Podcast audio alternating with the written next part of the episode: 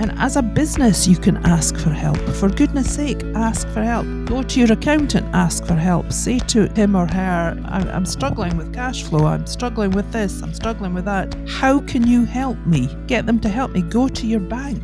I'm struggling with this. I'm struggling with that. How can you help me? There's lots of institutions out there that can help you. There is no shame in asking for help.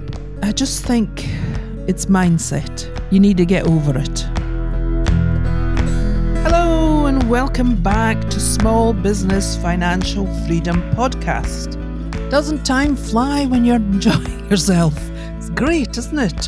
Hopefully, you'll have enjoyed podcast one and podcast two. You'll have thought about your financial freedoms and you'll have set up your VAT bank account and start putting money aside for your VAT. But listen, it doesn't need to be just VAT, it could be taxes. You might say to me, I'm too small a business, I'm not VAT registered, so I don't need to worry about putting money aside for my VAT. Great. But what about your tax at the end of the year? What about your self assessment tax return? What about your, if you're a limited company, what about your corporation tax? And listen, corporation tax is a good one. Whilst it was going down and now it's going back up, or is it going back down again? Who only knows? But listen, you could do exactly the same with the VAT account, but for tax.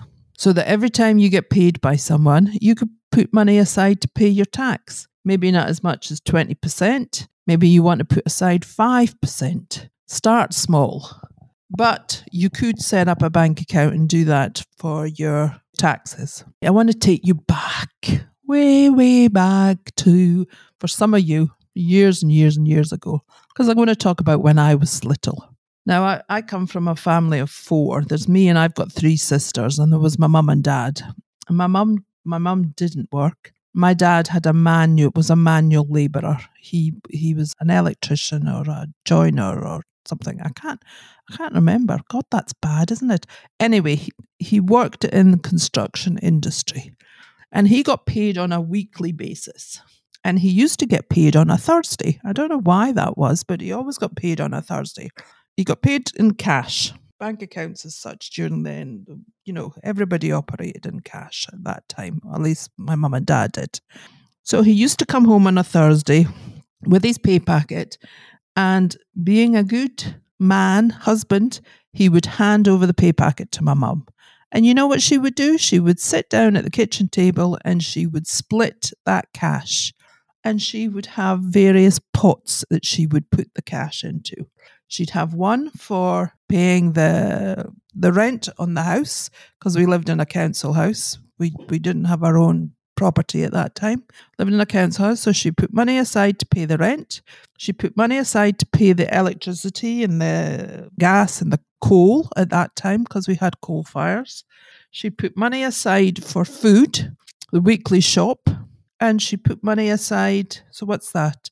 Rent, electricity, food, She'd put money aside for us, you know, if we needed things, new school shoes, new clothes, a new coat, things like that.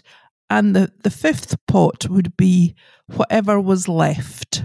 And that might mean that they could go out on a Saturday night and they could go to the club and they could have a dance. But the fifth one was the last one. The other four were the most important. And she would live off those pots. So she would survive. She would go and pay the next day, she would go and pay the rent. She would go and buy stamps or pay so much towards the electricity or get some coal or some logs and things. She would go and do a shop. She would go down to the the square she would go to the butcher because at that those days there was a butcher's, there was a fishmonger's, there was greengrocers. She would go and do the shop. She maybe wouldn't buy the, the, the sort of everything for the week because didn't really freeze things in those days. Oh God, I'm showing my age. I sound like I'm an Al wifey. But anyway, you know, there wasn't really freezers. There was the fridge and there was the little top bit of the fridge where there was a freezer bit. So she would shop on a regular basis. She wouldn't shop for the week. There wasn't really big supermarkets. Like I say, there was the butchers, there was the fishmongers, and she would send us. I always remember. Oh God, this is sound dreadful. But I remember there was a biscuit factory where we lived, quite close to where we lived, and she would send us, she would send the, the, the girl, the children, to the biscuit factory and ask for broken biscuits. Yep, sorry, but yeah.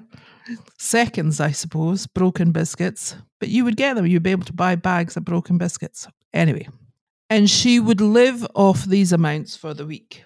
Now, didn't always work. I'll be truthful with you, didn't always work. Our neighbour, Mrs. McHugh, her husband got paid on a Friday. So come Thursday, when my mum, the, the pots had all died out. Okay, she didn't have to worry because she'd paid the rent. She'd she had enough coal and all the rest of it. But she maybe didn't have any money for food left on the Thursday. So her and Mrs. McHugh had an agreement where she would go to Mrs. McHugh on a uh, and Mrs. McHugh would help her on a Thursday, knowing that she would need help. Mrs. McHugh, that is, would need help on the Friday. So they helped each other. There was a bit of community spirit. And to be truthful with you, I think we, we got that back with COVID. We did get that back with COVID and with the lockdown. We all started to think about our neighbours and how we could help each other. Okay, maybe nowadays you wouldn't lend each other money. You might feel uncomfortable about doing that, but you might give your neighbour, you know, if you if you'd done a big batch of food and there was some of it left, you might give it to your neighbour.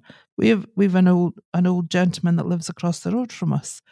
He loves it when I sort of there is only me and my husband now, and if if I cook something and there's there's stuff left over, put it in a Tupperware, take it across to him. He's more than happy. Community, we can help each other.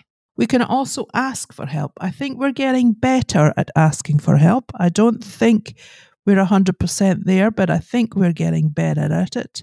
And as a business, you can ask for help. For goodness sake, ask for help go to your accountant, ask for help, say to him or her, you know, I'm, I'm struggling with cash flow, I'm struggling with this, I'm struggling with that.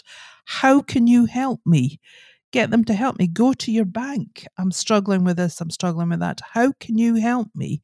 There's lots of institutions out there that can help you. There is no shame in asking for help, and I, I don't want anyone to feel shameful about asking for help. I just think it's mindset. You need to get over it. But we also need to review our spending. You need to look at money leaks. I call it money leaks. I look at where is your money going? So with my mum, she knew exactly, you know, where her money was going.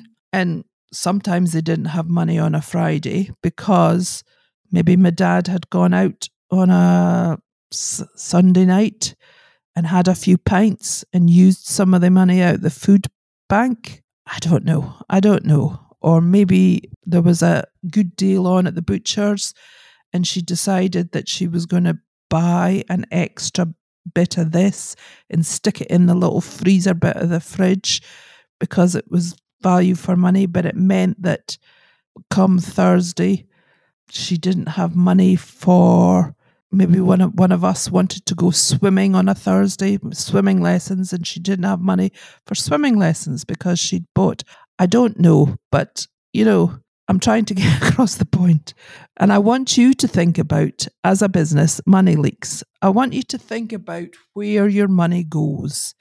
And is it 100% necessary for the business? And is it 100% useful for the business? I've just recently thought about my KPIs.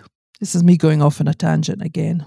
Key performance indicators. When I was in business, when I worked for businesses, I used to wonder when they waffled on about KPIs. What the hell is that?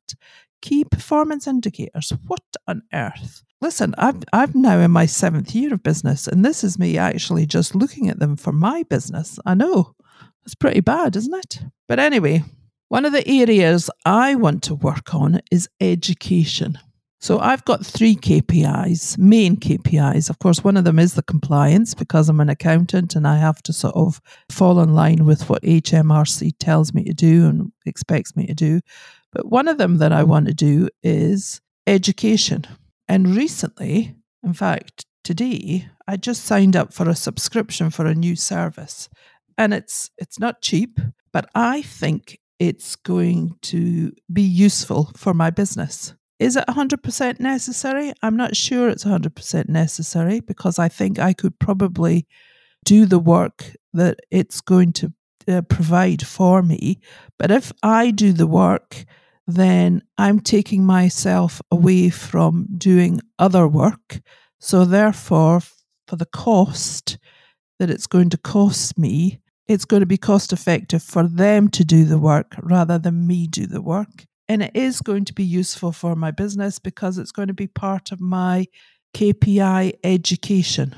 So, this week, let's review your money leaks.